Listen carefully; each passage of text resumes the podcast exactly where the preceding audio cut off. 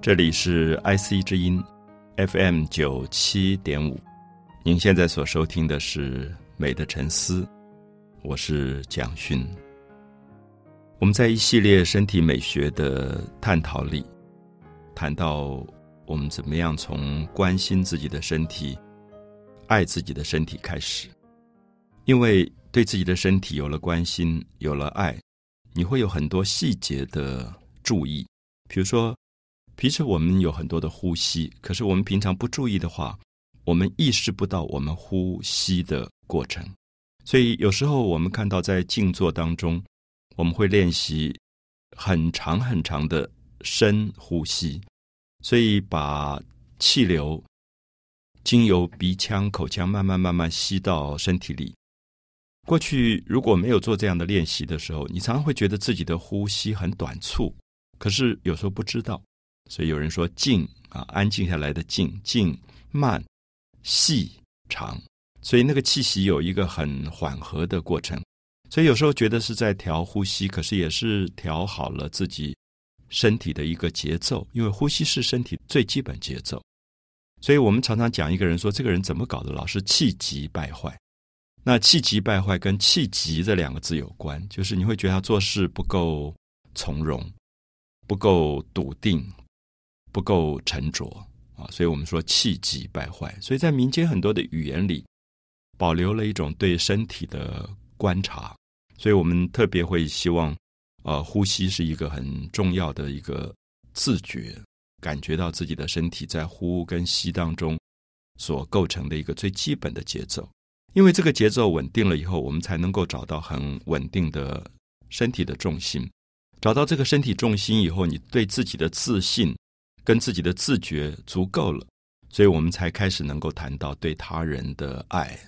握他人的手，去拥抱他人，可以包容他人。那么，因此在这些系列当中，我们从个体谈到群众，从个别的身体，最后谈到怎么样让这个个别的身体进入到群体。这个群体可能包含家族，可能包含同事。可能包含你在整个社会里面接触到的各种的人际关系，能够用身体做一个非常健康的讯号的传达。所以，我想这些部分不完全只是我们平常讲的道理啊、语言，因为我们一再强调，我们现在每一个个人在整个求学的过程里拥有太多的知识，可是知识要转换成一个身体的行为，并不是很容易的事。我们总是说啊，做人要笃定，要沉着。可是，在身体上做到这两个字，恐怕需要蛮多的功课来修行啊，让自己身体真正确实有这样的感觉。所以，我们会觉得身体美学是一个非常实践的美学，它不能够空谈的。所以，上再多的课，听到再多的道理，可以帮助你去思考，可是并不说明它一定转换成一个身体的行为。所以我们比较鼓励大家在实践当中，慢慢去懂自己的身体，去了解自己的身体。什么叫做身体的实践？我觉得身体的实践，它是不太能够用空洞的理论来代替的。那么这个身体有它一定的步骤，好，比如说我们小时候可能从婴儿的阶段，在母亲的怀抱里，我们会发现。我们要落到地上去站好，其实需要一个学习。所以，通常一个孩子开始能够从坐到站，大人都很惊喜，就会觉得：哎，他会站了。那那个过程，其实我们觉得好像只是一小步，就是从坐着到站起来。可是你观察他的身体姿势，你会发现中间有很多的摸索跟艰难，他不是那么容易站起来的。在站起来的过程里面，他要尝试找到身体的重心，所以因此跟我们前面讲的重心之间有一个呼应，就是他其实在学习平衡了。我们都是这样长大，可是我们没有机会重新去回忆我们长大的过程里有多少的细节。有些人记忆力比较好，可能会记到自己一岁两岁的事情；有些人不太记得了，也觉得好像呃打出娘胎开始自己就是会走路的。其实当然不是，人类的行动是一个非常非常艰难而漫长的学习。我自己都记得，在最早的时候，呃，大概我在学走路，那个印象很朦胧、很模糊、很懵懂。你会觉得一屋子的人，然后大家都在看着你，然后自己觉得要走得很稳。当然那个时候很小，根本其实不太知道，可是会觉得摇摇摆摆要要倒下去，然后也真的就摔倒了。那么我记得是在一个榻榻米的房子，那么摔倒的时候，有的人害怕，有的人惊叫，有的人就还拍手，就是有各种不同的反应。很奇怪，就是在我的童年里面有过这个记忆，然后我就记得有人在我摔倒的地方放了一个东西，不知道是一本书还是什么，那个东西细节我记不清楚了。然后就说爬起来，爬起来。那我觉得我站起来，然后又摔倒了，然后他们又在我下一个摔倒的地方又放了一个东西。其实他们在做记号。我现在回想，他们是在做记号，那个意思是让你感觉到你每一次有一点进步。好，注意进步是步伐的前进。其实我们在学习进步，我们的所谓生命里的进步是每一次都可以多走一步也算进步，半步也算进步。即使我们并没有往前迈步，可是每一次从摔倒以后再站起来，它也是一种进步。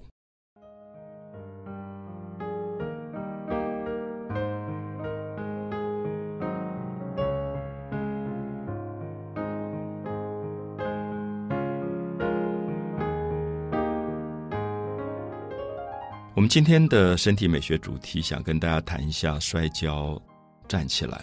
因为这个行为，我想在我们的童年都发生过。我们每一个人都经过摔跤站起来的这样的阶段。可是，等到有一天我们长大了，也许三十岁，也许四十岁，也许是在事业里面忽然受到了第一次的挫败，也许是感情上受到了打击，也许是健康上。忽然有了一个突发的什么状况，然后朋友来安慰你说：“不要怕，不要怕，摔了跤我们就站起来。”有时候我听到朋友鼓励你的话的时候，你觉得很动人，因为这个话其实是从童年开始学走路的那句话，就是我们都摔跤过，我们在长大的过程里面，从来不是一个绝对百分之百顺利、平安的状态。所以，因此，我想我们都觉得父母长辈。都看着一个孩子长大，从婴儿的阶段，你就希望他不要摔跤。那每次摔跤的时候，有时候父母会蛮惊慌的，就问他有没有摔伤啊，有没有痛不痛啊，然后做很多的安慰。我也碰到过有些父母看到孩子摔跤的时候，他们的反应比较冷静，他们说：“哦，没有关系，要站起来啊。”他们不会夸张这个动作的受害性，他们会跟我讲说，孩子其实很聪明，因为。如果你夸张了这个行为的时候，他下次就会撒娇了，而且他会把这个摔跤这件事情作为一个借口的，而不想走路，然后他就不断要父亲母亲去抱他。所以西方的婴儿的行为学上常常讨论到这一件事，就是做了很多的例证来观察，其实小孩子很小很小他就有这种敏感，可是我们注意一下，我们要扮演什么样的父母？是那个冷静的，可能心里面不忍，觉得他是不是摔痛了，可是尽量让自己平静，然后鼓励他站起来，说你自己拍拍膝盖站起来，给予他更多的独立的个性，给予他更多克服困难的个性，还是说我们要说，哎呀不得了，小宝贝你怎么摔跤了？然后抚摸他，安慰他，好，他从此可能拿这个爱来作为借口。爱是一个奇怪的东西，爱即使是。纯粹的爱，即使是最好的东西，可是也不要误用。尤其在父母对孩子的爱当中，我们要知道，这个误用的爱，就可能是他的一个偷懒，或者是人生上撒娇，或者是呃作为他不继续走下去的借口的一个原因。所以，因此我们要非常小心我们自己的行为跟孩子行为之间的对话空间，因为我们。从另外一个角度思考一下，人的一生摔跤是永远等在我们前面的。我们永远不知道什么时候会摔跤，甚至你到年龄很大，你都可能会摔跤。那么摔跤这件事情，也就是挫折。我们当然不祝福，我们不期待任何一个我们爱的人受到挫折。可是我们同时又知道，挫折是人生里绝不可免的一个部分。所以，因此摔跤这件事情。作为一个很象征的意义，可能是刚好用这个来锻炼他再站起来的一个利器。就是一个一生没有摔过跤的人，其实你反而会在旁边胆战心惊，因为你不知道他什么时候会摔跤，因为他从来没有摔跤的经验，以及从摔跤里面再站起来的经验，因此很有可能一次的摔跤让他再也站不起来。好，我想我这样的反复的辩证，是希望很多的朋友了解到，说我们爱一个人。我们是给予他最大的生存的能力，给予他最多克服自己困难的能力，而不是永远在保护的底下让他免除掉很多的困难。我们爱他，我们觉得你一辈子都不要摔跤。父母有权有势的时候，特别会有这种想法，说反正都帮你弄好了，一大堆的佣人照顾着你。我们看着，比如说《红楼梦》的小说里，很多人是被这样子养大的。可是你会觉得这个孩子其实很痛苦，因为他的所有的自觉的能力、跟他自信的能力、自己挑战自己的能力都没有机会去发展。因此，他当然有一天如果一旦摔跤的时候，他就可能不容易再站起来了。好，所以我想这是一个相对的部分，也让我们感觉到摔跤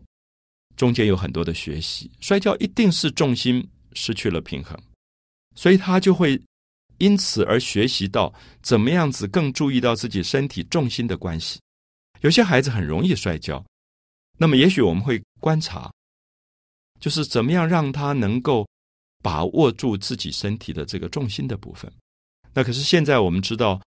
以呃很多现代产业的发明来讲，或者说其实产业界也用这个东西来赚很多的钱，消费的社会，他会想尽各种办法来赚。一般消费者的钱，所以大家就发明了这种叫做帮助你婴儿走路的走路机。不晓得这个确切的名字应该怎么讲，就是如果这个小孩开始学走路了，走一走摇摇摆摆就会摔跤，那么家长就去给他买一个有点像圆形的一个东西，然后把它套在里面，然后你就会发现他是不会摔跤了，因为他在这个走路机里怎么摔都摔不下去，其实是防止摔跤的一个机器。那其实我。以前看到过这样的设计，也在很多朋友家里看到，父母都会买这个东西给他婴儿，也觉得蛮好，因为他就是避免摔跤了。可是等到有一天，我认识了学这个幼儿教育以及在开办幼稚园的朋友，他们就跟我说：“哎呦，那个东西很严重，现在影响到孩子摔跤再爬起来的能力，影响他们平衡跟把握重心的能力，所以他们形成了一个行为上的失常。”甚至他们连思维的能力都会受到阻碍，因为我们知道身体的动作是跟脑部的东西有牵连的。我们每一次摔跤，其实都在刺激我们大脑的某一种神经的平衡感。所以，因此我们会发现这个问题的严重性，使得很多从事幼儿教育的朋友开始紧张起来。那我当时没有想到这么严重，可是后来亲眼看到这些幼稚园团体，他们就开办了很多班。那讲起来有点荒谬，就是教孩子摔跤，一个课让孩子不断的摔跤，不断的摔跤，让他恢复他的平衡感。那当时我才意识到，说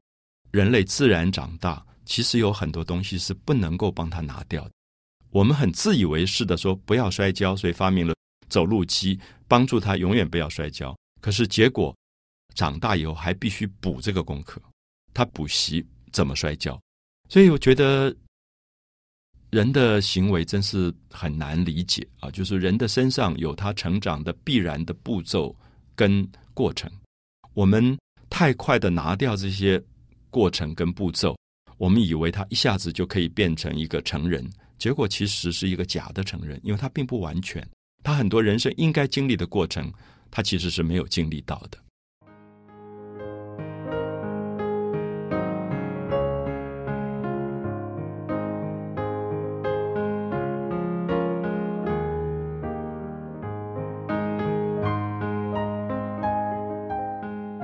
我们在这个单元谈到摔跤跟站起来，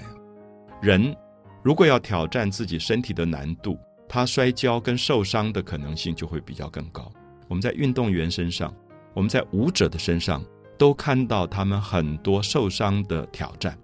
他们必须在这个挑战当中，最后越站越稳，越来越能够重新站起来。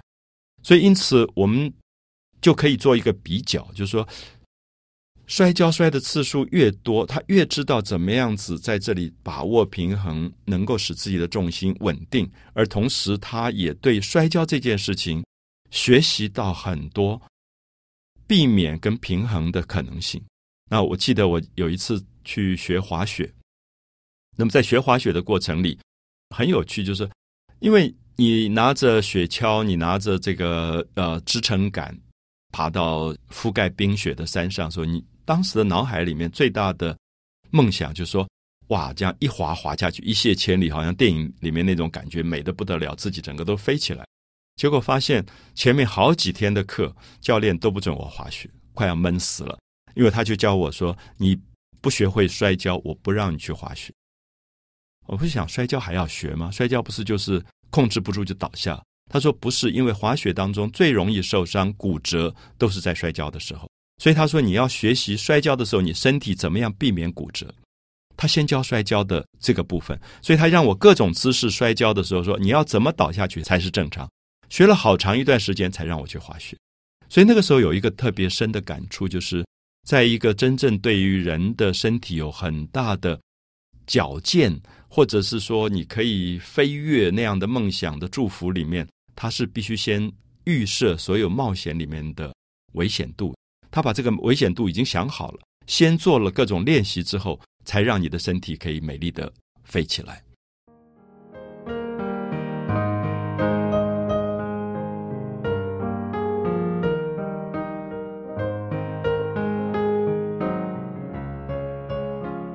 我们在今天所谈的摔跤里，希望大家不要误会，绝对不是，呃，让大家能够在行走的过程里面不注意安全，常常摔跤。相反的，我们是希望所有的朋友在漫长的人生学习当中，知道摔跤是绝对不可避免的，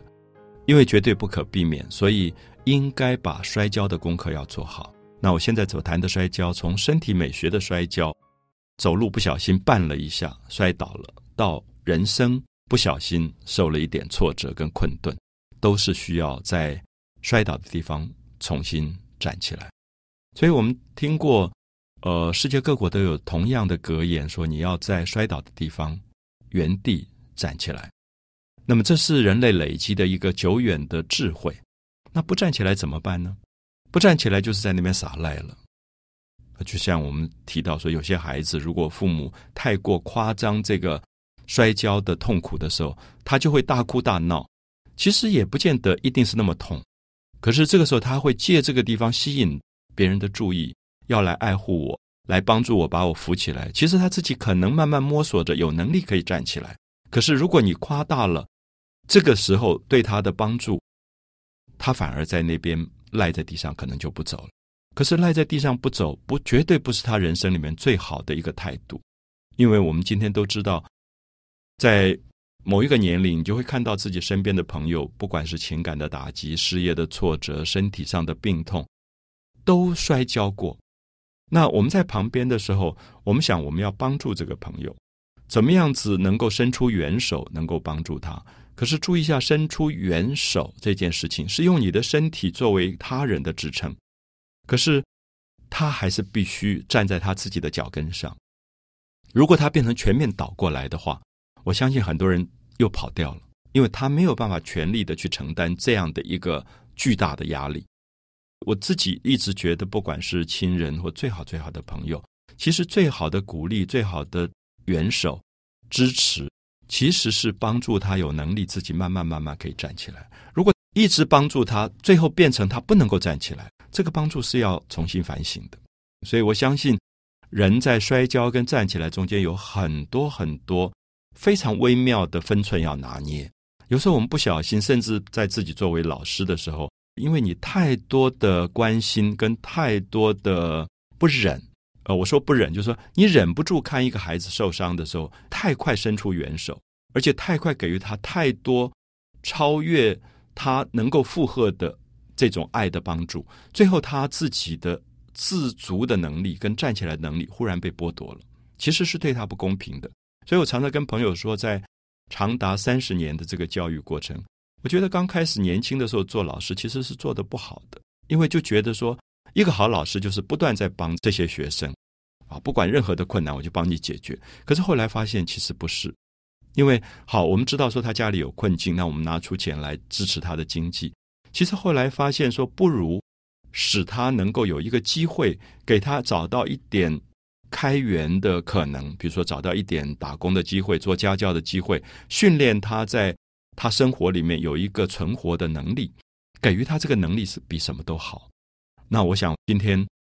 大家都知道，古人有很多的教训，说家财万贯不如一技在身。那这句话是讲给很多父母听的。所以你今天把千万、上亿、上兆的财产要交给你的子女，其实不如一技在身。用今天的话来讲，就是有一种存活的技能，有一种存活的能力。其实这里面在提醒说，外在的环境随时在变迁。如果你一直要呵护他，一直要保护他，可是你不能够保证你给予他的这个帮助是不是永远可以让他拿到。呃，以前有一位画家常玉，是四川最有名的这种纺织绸缎庄的小开。所以他到巴黎去留学学画的时候，家里觉得那个钱哪里算钱，就是不断的寄到巴黎去供应他，所以他就在那边也不好好画画、打网球啊，带着女朋友吃喝玩乐之类。可是，一九四九年一发生以后，所有的经济就中断，不是没有钱，是钱根本寄不出来。所以，因此他的那个巨大的生命的落差，几乎变成落魄于街头，好像变成一个游民一样。可是，我们也知道，后来常玉的画画的极好。反而是在这一段时间，因为困顿了，因为摔倒了，所以他有一个摸索自己存活的能力开始出现了。所以其实这些东西都是相对，所以我们绝对不认为说一个父母长辈或者老师应该去爱一个生命，要把他所有的困难全部拿掉，这是非常非常非常危险的事。就是说，永远记得要给他摔跤的机会。摔跤的机会，我们躲在旁边看的时候，有很多担心，有很多不忍。可是你要忍住，因为你慢慢看，你就会发现，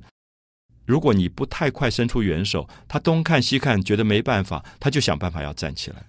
我在街上看到很多小孩子是如此。如果那个父母很冷静，那个母亲不立刻去把他抱起来，然后说：“哎呀，小宝贝，你怎么摔倒了？”可是很冷静的看他说：“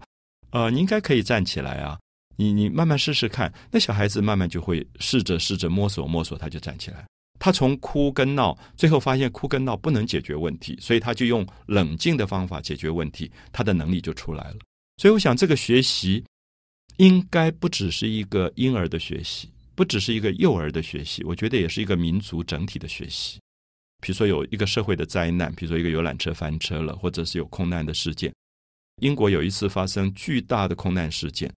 然后，所有的这个家属在面对媒体的时候，他保持一个高度的冷静，等待消息。然后有很多的焦虑跟紧张，人情在所难免，当然会有紧张。可是他不是大哭大闹。可是你对比起来，你就会发现，我们一点点小小的社会灾难，我们常常夸张那个灾难，